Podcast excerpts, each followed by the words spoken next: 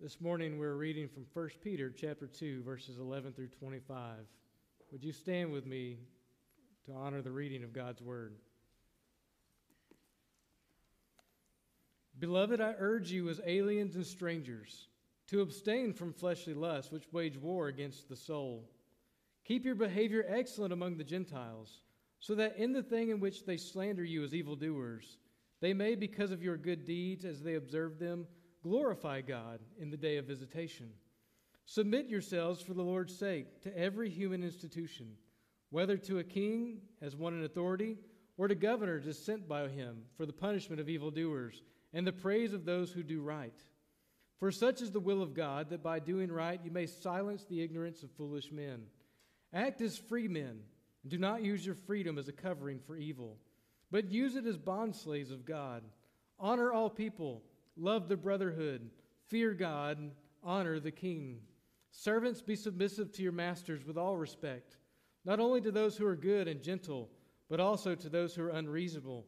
For this finds favor, if, for the sake of conscience toward God, a person bears up under sorrows when suffering unjustly. For what credit is there if, when you sin and are harshly treated, you endure it with patience? But if, when you do what is right and suffer for it, you patiently endure it, this finds favor with God.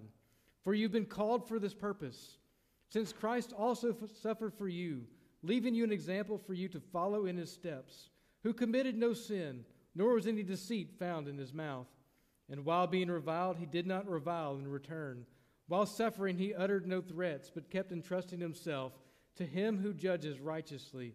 And he himself bore our sins in his body on the cross, so that we may die to sin and live to righteousness. For by his wounds you were healed. For you were continuously straying like sheep, but now you have returned to the shepherd and guardian of your souls. And all of God's people said, Amen. You may be seated. Last week we saw that we, as believers, are being built into the very dwelling place of God. That we are there, that we are part of the sanctuary. God meets within us because he dwells in us. Not only that, it said there that in the first part of chapter 2 that we were a chosen race, a royal priesthood, a holy nation, a people for God's own possession, so that we might proclaim the excellencies of him to everyone for all eternity. He's called us out of darkness into this marvelous light. And we pick up there today in verse 11, where it tells us, Beloved, I urge you as aliens and strangers to abstain from fleshly lusts which wage war against the soul. In other words, these men and women who'd been scattered, they lived in all sorts of places. Go through and read those seven churches of Revelation that are scattered across what was then known as Asia Minor. Some of them are, were living under pretty terrible conditions. It was a hard time to be alive for a lot of believers. For, for instance, in one of the churches, it said, I know that you dwell there where Satan lives. How would you like to, that to be described, your hometown, right? These guys are coming in from Waynesboro today, and, and how would you like it if your hometown was that place where Satan dwells? And uh, Daniel, I don't any comments out of you about that. But listen, it was a hard time, and so they were scattered abroad. And what he's telling them, listen, I want you to watch your behavior. In other words, I want you to abstain from fleshly lust, which wage war against the soul. And then verse 12 said this Keep your, eh, your behavior excellent among the Gentiles, so that in the thing in which they slander you as evildoers, they may, because of your good deeds as they observe them, glorify God in the day of visitation. Here's what that means, okay? You live among a lost people, they still live in darkness. You need to watch your behavior because they're going to slander you. That is, they're going to accuse you of all sorts of things that are not true. But you need to make sure those accusations are not true. So, as we begin to think about that, Satan is the, the accuser, according to Scripture, isn't he? And the people that are still in the kingdom of darkness, as we all once were, they go about his business. And part of that is these unfounded accusations. I said this morning, listen, right now, with, with everything that's happening with Roe versus Wade, there's accusations being made against people like you and I. And we need to make sure that those things are not true. People are going to say, well, you guys just hate women.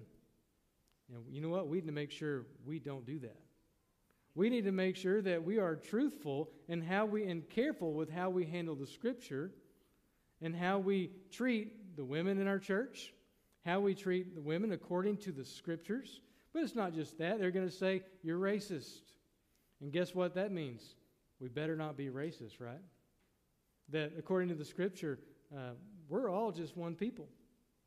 And we need to make sure that we live accordingly because they're watching.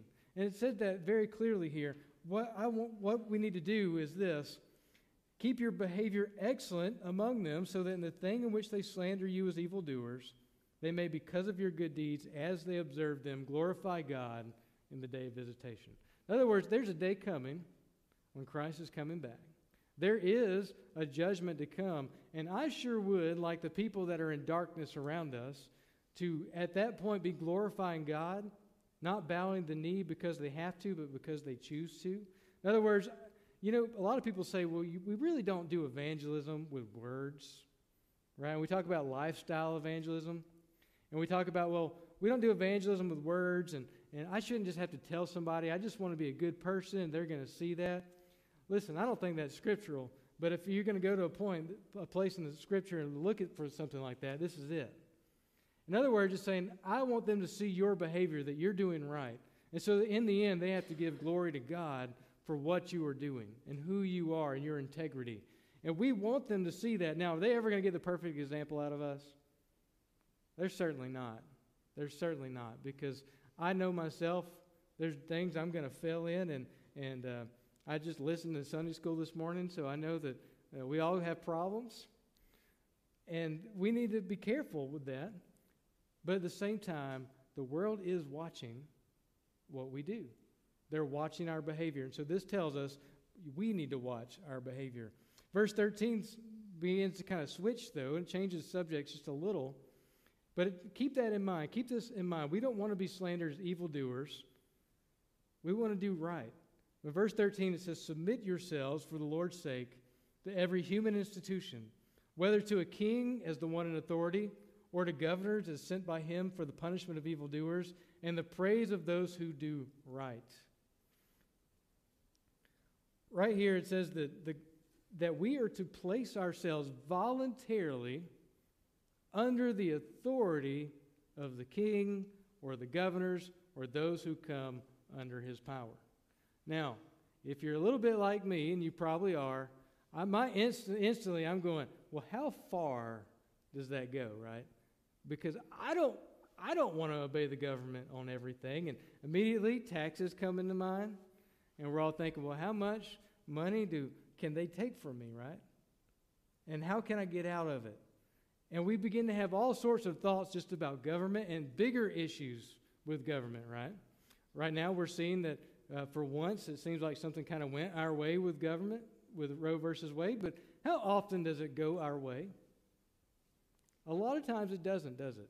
And so we have to, it says here, we have to voluntarily place ourselves under every human institution, whether it's a king or the governors, or in our case, we live here in the United States of America. And so we're told to do this. And in, right now, some of us, we're, we're kind of cringing again because it's, we had this idea built up that, well, is government good? Do we want a big government? And we have all sorts of different philosophies and thoughts by that. But why does it say in the text? What's the reason it gives us to voluntarily place ourselves in submission to the government? It says, for the Lord's sake. Because the Lord is the one giving the command, and He's asking us to do this. Church, we're not anarchists. That is, we don't think that the world functions best without government. And uh, while some of us may, I think we have to wrestle with Scripture if we're going to try to get to that idea. So we need to wrestle with the text. What does it tell us here? We are to submit every human institution, to the king. But notice in verse 14 what it describes. They're sent here for, by him for the punishment of evildoers and the praise of those who do right. You know, scripturally, God has ordained that we would have a government over us. And providentially, we happen to have a government over us right now. And that's part of God's plan for this world. And you know why that is? it is to be a restraint on evil. Sinful human nature says, listen, wars happen, all sorts of atrocities happen, bad things happen. Government is in some ways a grace for us that is supposed to be good for us because it is supposed to restrain evil in some way. In other words, if some, my neighbor or somebody just gets angry and they decide to murder someone, I want there to be some fear in their hearts before they do it that, hey, if I do this, I'll get punished. And I actually want them to get punished if they carry it out. And that comes in part from the government. Listen to this is Romans chapter 13. I'm going to read verses 1 through 8 if you want to turn there. It's Romans 13.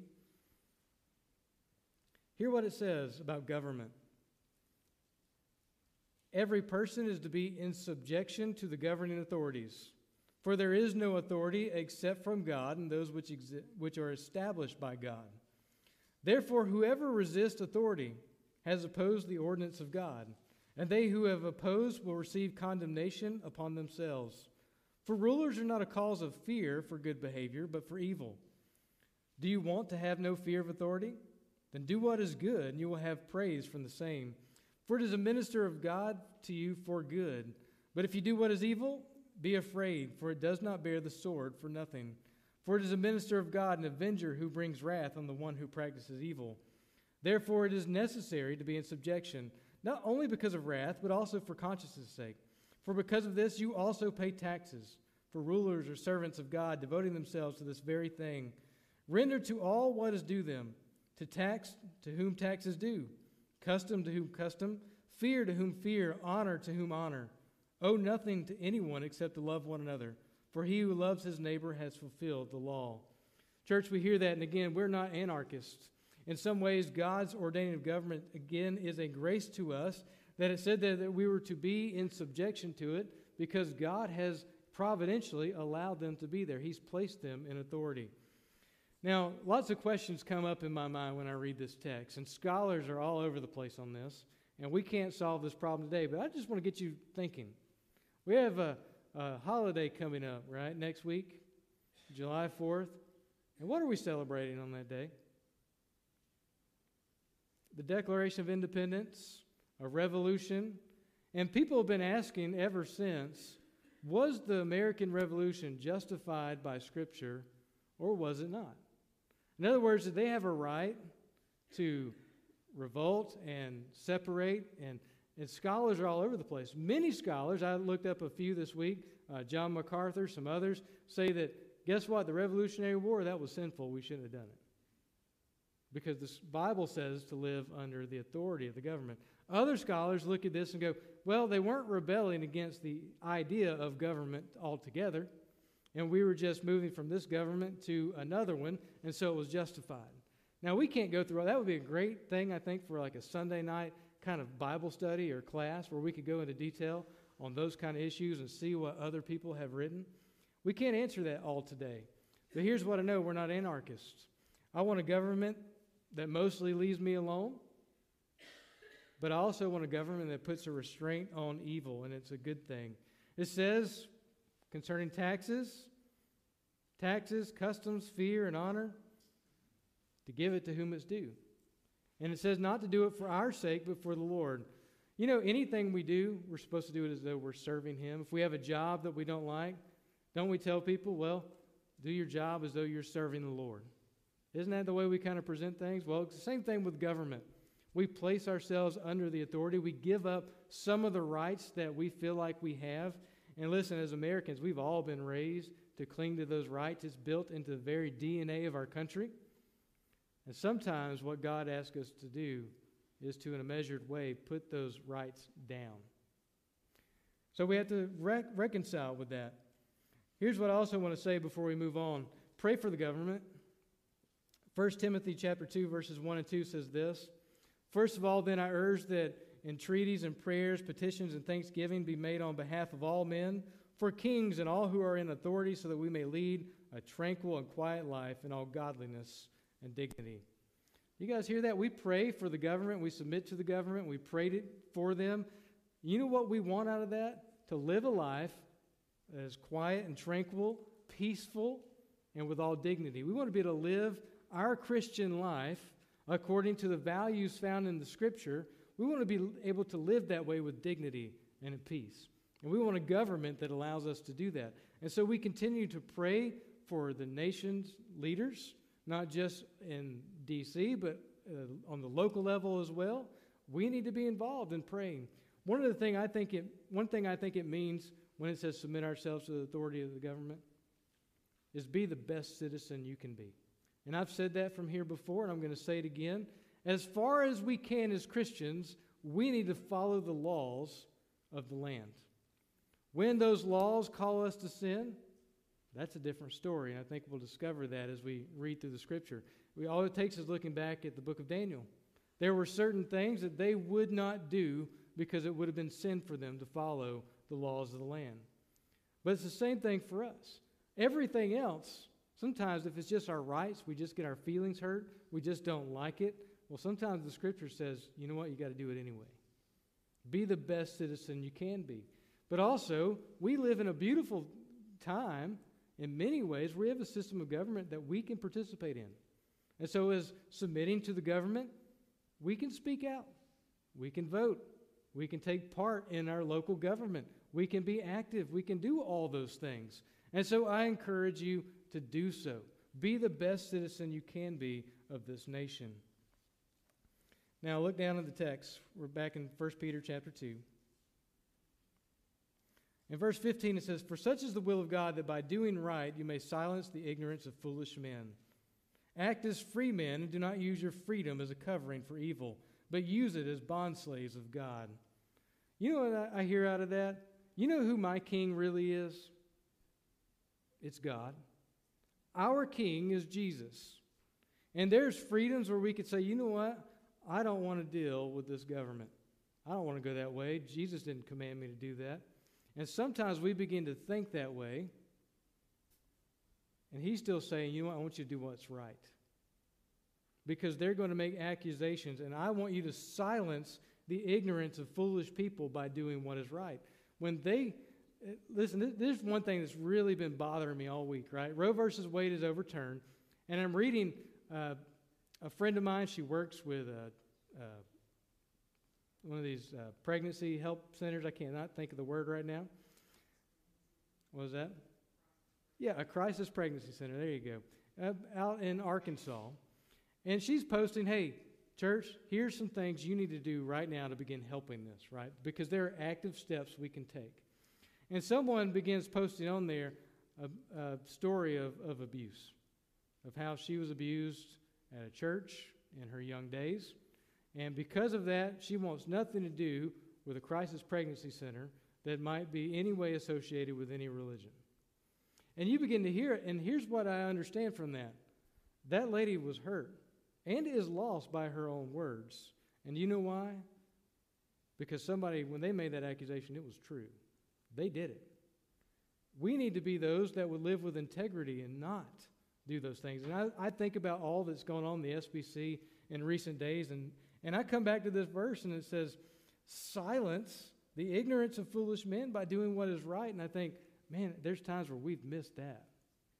And we need to make sure that we're walking in holiness. What did we say last week? Right? We're studying in Proverbs chapter 3 last week. We, we took a week off from 1 Peter. And you know what that said? If you would hold these instructions in our heart, if we would keep his commandments, there's life and healing as we walk with God, as we follow him. That's what our society needs. And so we need to silence their ignorance by doing what is right. If they accuse us again of all these things, let them not be true. In verse 18, actually, let me stop there for a moment. What kind of things do we get accused of today? We've already talked about some of them bigotry, hatred, we're patriarchal, we, we hate women, um, we could just go on and on and on about the things that our society teaches us. We're anti-science, right? All kind of things that they say are true that are true about us. I was thinking, what happened back in the ancient times when this was written? What kind of things were Christians being accused of? Let me give you a few. These are coming from some historical stuff I'll read you in just a minute. But you know what the number one complaint was in the Roman Empire for Christians? They're atheists. Is that true? For the Romans, it was, because if you didn't agree or believe in the Roman pantheon of gods, they'd considered you an atheist. Now, Jews, because of a prior arrangement, they had special circumstances where they were allowed to practice their religion. But for everybody else, that was a big deal for you to say, I don't believe in your gods.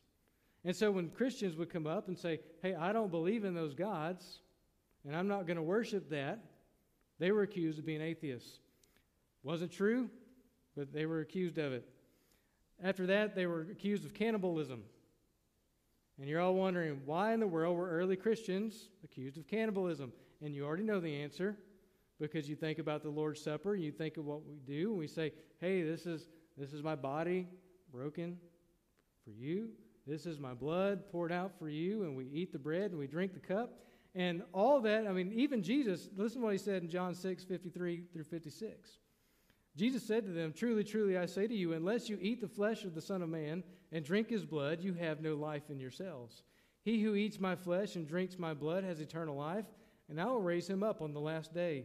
For my flesh is true food, and my blood is true drink. He who eats my flesh and drinks my blood abides in me, and I in him. We've got that in the scripture, right? And we know that there's a symbol behind this and a ceremony that we follow to teach us that Jesus' body was indeed broken on the cross for us, and that his blood was poured out as payment for our sin. But did the Romans understand that? This is just this new fledgling cult group in their mind that's popping up, and they're just checking it out like, well, what do we do with this? I mean, how do we handle it? So they were accused of cannibalism. Next, they were accused of meeting in secret and having secret societies. Well, were they? I don't know. We'll, talk, we'll get to that in just a minute. You know what the punishment was for all these accusations? Death. Every time. I want to read you just a, for a moment here.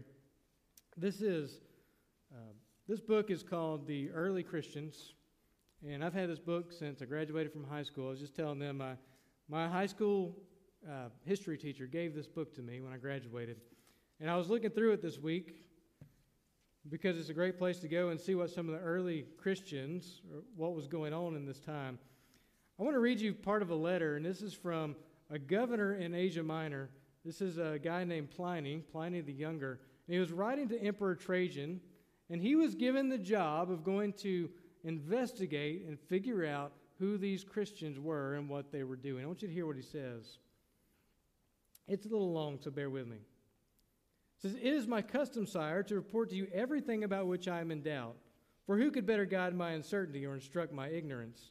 I've never been present in trials of Christians, therefore I do not know how much to punish or to investigate. I am also very unsure whether age should make any difference, or whether those who are of tender age should be treated just the same as the more robust, whether those who repent should be pardoned, or whether one who has once been a Christian shall gain nothing by having ceased to be one. Finally, whether the name of Christian is such should be punished, even if there is no crime, or whether only the crimes attributed to this name should be punished. You hear he's asking questions to the emperor How do I handle these new people? Meanwhile, I have followed this procedure, and those who were denounced to me as Christians. I asked them whether they were Christians. If they confessed, I repeated the questions a second and third time, and moreover, under threat of, death, of the death penalty. If they persisted, I had them led away to their death, for I had no doubt that whatever it was they confessed, their stubbornness and inflexible obstinacy certainly deserved to be punished. There were several, several others, Roman citizens, who showed the same madness, and I noted them to be sent to the city.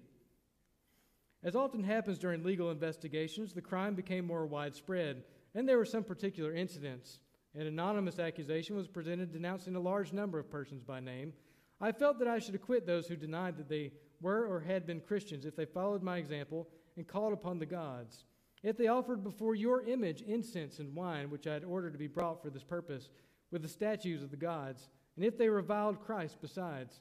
You guys hear that? He calls them in. He says, I decided a lot of people were accused, and I decided to put them to the test. And they put up an image or statue to the emperor, and you're supposed to pour out wine and make a sacrifice to him as, as well as in front of the other gods. And then they were supposed to speak ill of Christ and deny him. Then he comes and he says, It is said that those who are really Christians cannot be compelled to do any of these things in any circumstances. Others whose names have been given by an informer first said they were Christians, but then soon denied it, saying in fact that they had been, had been, but had ceased to be, some saying three years ago, others longer, and some as long as 20 years ago. All of these worship your image and the statues of the gods and curse Christ.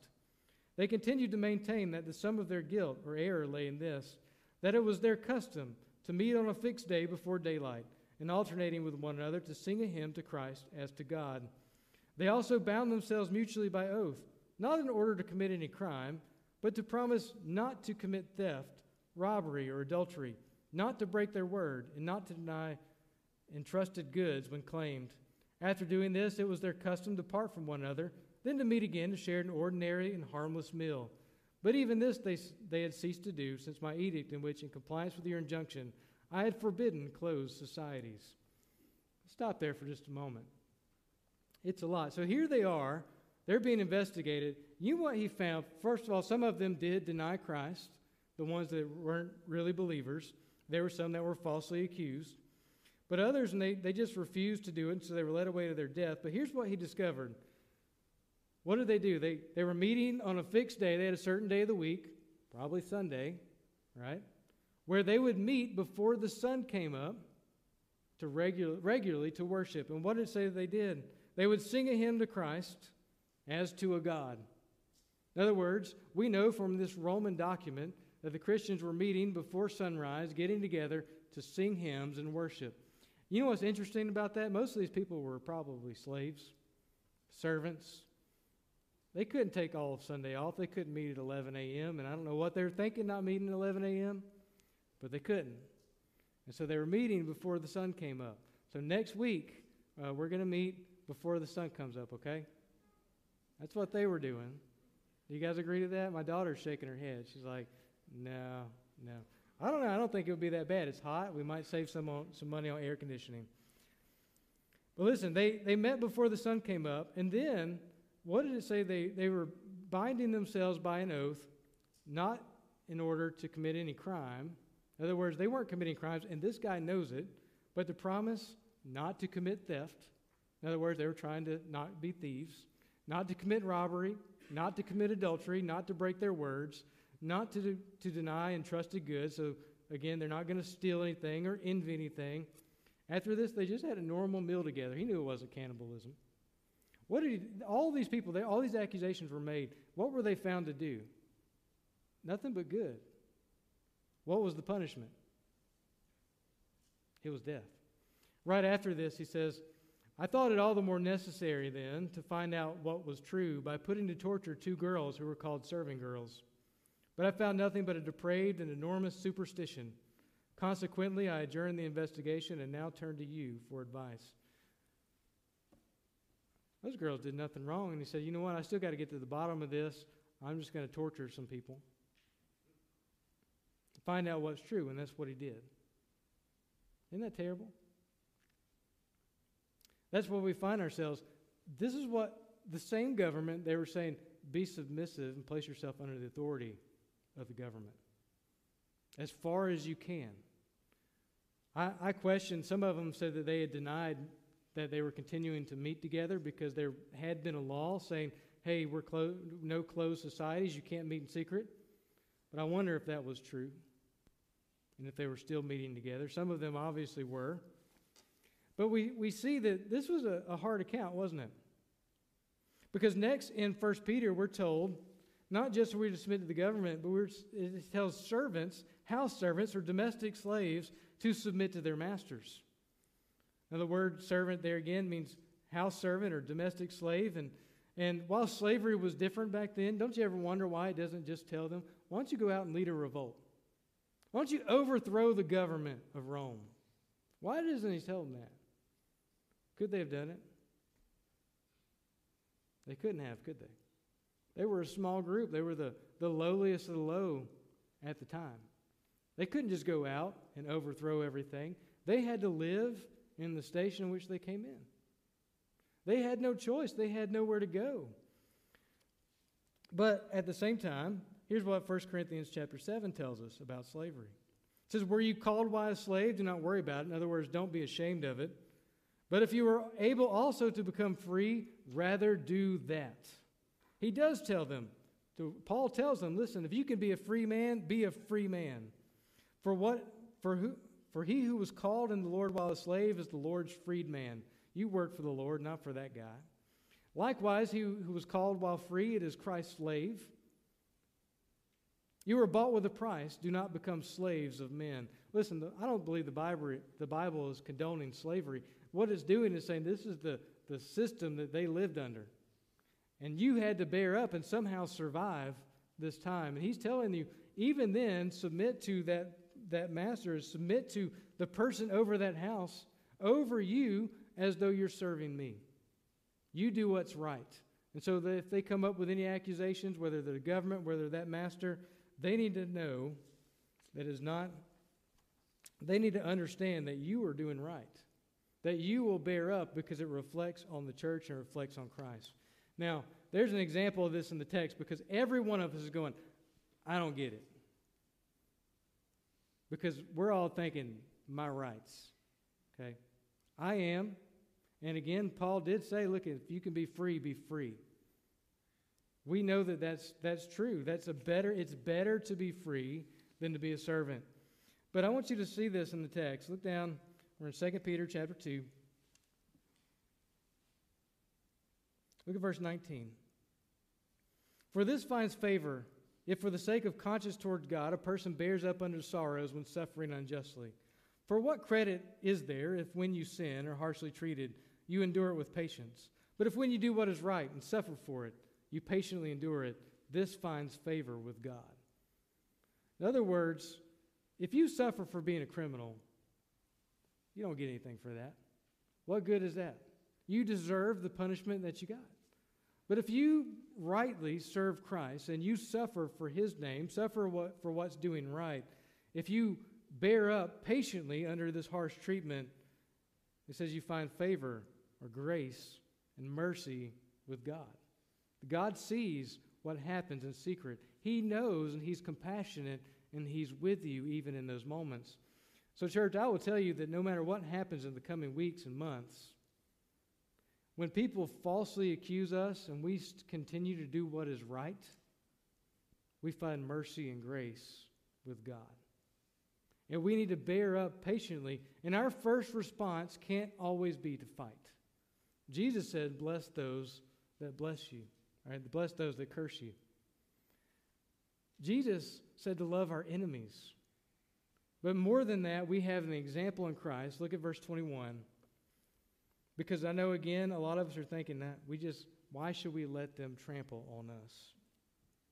Verse 21 says, For you have been called for this purpose, since Christ also suffered for you, leaving you an example for you to follow in his steps. Who committed no sin, nor was any deceit found in his mouth, and while being reviled, he did not revile in return. While suffering, he uttered no threats, but kept entrusting himself to him who judges righteously. And he himself bore our sins in his body on the cross, so that we might die to sin and live to righteousness. For by his wounds you were healed, for you were continually straying like sheep, but now you have returned to the shepherd and guardian of your souls. His reasoning here is he said, You can submit to the government, you can submit even to a harsh master. Why? Because Christ did the same thing. And he left you an example, it says, that we would follow in his steps. That book, uh, the What Would Jesus Do kind of movement, based on a book called In His Steps, comes from this verse, right? Jesus left us an example, and we always think, yeah, we want to follow his steps. But read carefully, it says he suffered for you. He, re- he was reviled. They spoke every ill thing that they could of him. They cursed him in every way they could, and he did not revile in return. They struck him and he didn't fight back. In church, that's the hard message of this passage, isn't it? As they were scattered out as foreigners and aliens in a land where people lived in darkness, he told them, You have to follow the example of Christ. He didn't sin, he didn't deserve it. And by all rights, Jesus could have struck them down. We did sin. The truth is, we probably do deserve it. But he didn't. And the example that he said is he, when he could have struck them down, is he didn't. He backed off. He committed no sin. There was no deceit in his mouth. He did not revile. He uttered no threats. You guys ever hear Christians making threats? Because you can. Instead, it says he entrusted himself to a judge who judges righteously. In other words, he knows this God knows what happens. And if someone reviles you and they treat you as an evildoer and they do evil to you, will they get their just rewards? They will, because God sees. And our prayer for them is that they would repent and find mercy instead, because we all deserve that same punishment and justice. Now, we, I know I, I've said a lot. I know that we, we wonder sometimes how we fit in to this. Sometimes we think we're persecuted when we're not. Other times we think we live in the Garden of Eden, and we're confused sometimes even on how we view our own country. I'm going to say this this morning. I don't think we've suffered yet. And I don't think we've run into persecution yet. But will people try to shame you? Yes, and that is a form of persecution. They're going to try to shame you, make you feel ashamed, and it's okay to bear that up. It's okay to live righteously and say, you know what, I'm going to follow Christ and know that He's in charge. I know we're, we're going a little long here. I want to give you one more example from history today. And about this same time, they called a man named Polycarp. And I love Polycarp's story. He was a kind of, he was in Smyrna, which is one of the ancient churches of Revelation. It's right on the coast of modern day Turkey. And he was a big man. He started churches all over the place. And when we pick up his story, he's in his 80s. He's a frail old man, and they'd been trying to catch him for years. My history teacher said all the best stories there's always a monk in some kind of back door or tunnel. And so they would come and get him, and there's always some somebody there to lead him through a back alleyway and get him out. But they finally catch up to this man named Polycarp. And this letter that I'm reading from is a letter that was written uh, to the churches in that area to notify them of Polycarp's death. Hear what, hear what it says. We write to you, brothers, concerning that which took place with those who have given us witness unto death, in particular with the blessed Polycarp, who put an end to the persecution by sealing it, as it were, with his own witness.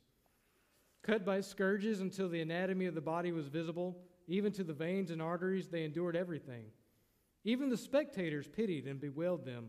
The noble martyrs of Christ attained such towering strength of soul that not one of them uttered a cry or groan. They proved to all of us that in the hour of their torture, they were free of the body or rather that the Lord Himself stood by them and talked with them. In the same way, they endured fearful torment when they were condemned to the wild beast. They were rolled over shells and were su- subjected to all kinds of other tortures. Tortures, for the tyrant hoped to induce them to deny their faith by the prolonged torture, if that were possible. The infernal tempter used many devices against them, but thanks be to the Lord, he was powerless against them. The noble Germanicus strengthened the weakness of the others by his steadfastness. Fastness. He wrestled gallantly with the wild beasts when the proconsul tried to persuade them, saying that he had pity on his youth. He forcibly pulled the wild beast toward himself, wishing to be freed more quickly from this godless and unjust life. The whole mob, horrified at the heroism of the God loving and God fearing Christian sect, shouted, Away with the atheist! Get moving! Look for Polycarp. Only one man, a certain Quintus from Phrygia, who had just recently come here, turned coward when he saw the wild beast. He was the one who had voluntarily given himself up to the court, and had also persuaded some others to do the same. After earnest entreaty, the proconsul persuaded him to take the oath and to sacrifice. Therefore, brothers, we do not find it praiseworthy if some of us voluntarily give ourselves up. The gospel does not teach this. Do you guys hear that? As they were being going, this persecution was beginning as they were being tried, as they were being thrown into the, the Colosseum with the wild beasts. Uh, one guy gave himself up. That's not what it means by submit to the government. To just say, you know what? I'm just here. I'm just here, and let's, uh, yeah, I'm guilty. Let's do it. No, they want to be. They want to live wisely. They want to live according to God's standard. But this man gave himself up, and then gave up many others as well. And they're telling us, listen, that's not praiseworthy. That's not what the gospel teaches. But Polycarp, in contrast, when he first heard of all this, acted admirably by showing no fear. When they did find him, they arrested two young slaves, one of whom became a traitor under torture. Taking the young slave with them, the constables set out against him on Friday at evening with a squadron of mounted men in their usual arms. Can you imagine this little old man? They sent a whole squadron of mounted men to catch him. Late in the evening, when they came upon him and found him in the upper room of a small cottage, they were amazed at his great age and his calm dignity. He immediately ordered food and drink to be served them, and as they wanted, and he asked them to give him a hundred, give him an hour for undisturbed prayer. And when the moment of departure came, they seated him on a donkey, and in this way brought him into the city. It was a great Sabbath. Herod, the chief of police, with Nicetes, his father, rode out to meet him. They took him into their carriage, and sitting next to him, urged him by saying, What is wrong with saying Lord and Caesar and sacrificing, and with the rest of it, and thereby saving your life? At first, Polycarp did not answer them. But when they did not leave him in peace, he said, I'm not willing to do what you advise me. When he entered the arena, there was such a tremendous uproar that nobody could be understood. When he was led forward, the proconsul asked him if he was Polycarp. This he affirmed. The proconsul wanted to persuade him to deny his faith, urging him, Consider your great age, and all the other things they usually say in such cases. Swear by the genius of Caesar, change your mind, say away with the atheists. Polycarp, however, looked with a serious expression upon the whole mob assembled in the arena. He waved his hand over them, sighed deeply, looked up into heaven, and said, Away with the atheist. But the proconsul pressed him further and said to him, Swear, and I will release you. Curse Christ. And Polycarp, answered, Eighty six years have I served him, and he's never done me any harm. How could I blaspheme my king and savior? When the proconsul still pressed him, saying, Swear by the genius of Caesar, he replied, If you desire the in- empty triumph of making me swear by the genius of Caesar, according to your intention, and if you pretend that you do not know who I am, hear my frank confession. I am a Christian. If you're willing to learn what Christianity is, set a time at which you can hear me. The proconsul replied, Try to persuade the people. Polycarp answered him, You I consider worthy that I should give an explanation. For we have been taught to pay respect to governments and authorities appointed by God as long as it does us no harm. But as to that crowd, I do not consider them worthy of my defense. Thereupon the proconsul declared, I have wild beasts. I shall have you thrown out before them if you do not change your mind. Let them come, he replied. It is out of question for us to change from the better to the worse but the opposite is worthy of honor to turn around from evil to justice. The proconsul continued, If you belittle the beast and do not change your mind, I shall have you thrown into the fire. Polycarp answered him, You threaten me with a fire that burns for but an hour and goes out after a short time. For you do not know that the fire which coming fire of the coming judgment and the eternal punishment for the godless. Why do you wait? Bring on whatever you will. As Polycarp spoke these and similar words, he was full of courage and joy. His face shone with inward light. He was not in the least disconcerted by all these threats. The proconsul was astounded. Three times he sent his herald to announce in the midst of the arena Polycarp has confessed that he is a Christian. For the sake of time, I'm going to stop. Do you guys hear what this man did? Even in the middle of it, he said, I've been taught to respect the authority of the government. I will answer you.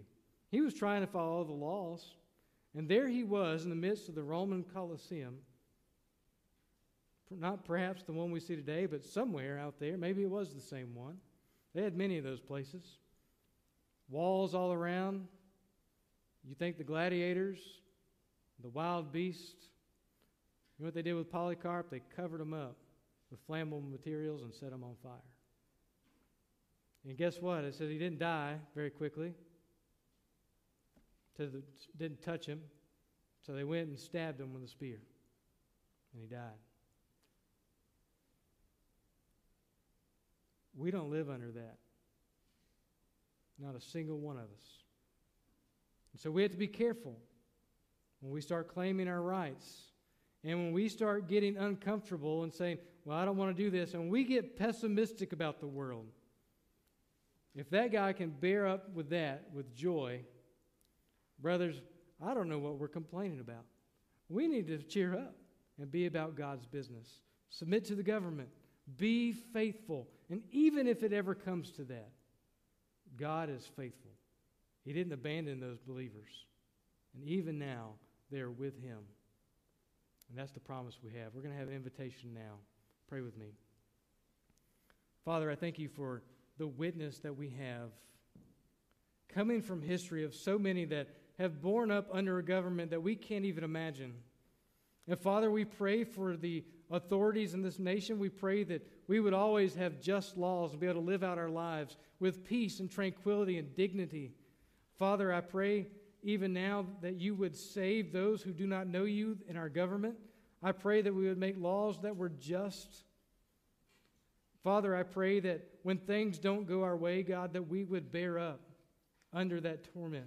That we would be faithful, that when people come and make accusations against us, that in the end they would be ashamed of our behavior. They'd be ashamed to see that we live with integrity. Father, I pray that you'd strengthen us as your people to help us to walk with you. And Father, if any need come today to place their faith in your hands, Father, I pray that they would. I pray that they'd come and speak with me and we could look in the scriptures together to call in the name of Jesus and be saved. And Father, if any of us need to repent, I pray that we would do so, that our hearts would be open, just as the altar is open this morning. Father, help us to confess our sin to you and trust in you, the good and faithful Creator. I pray this in Jesus' name.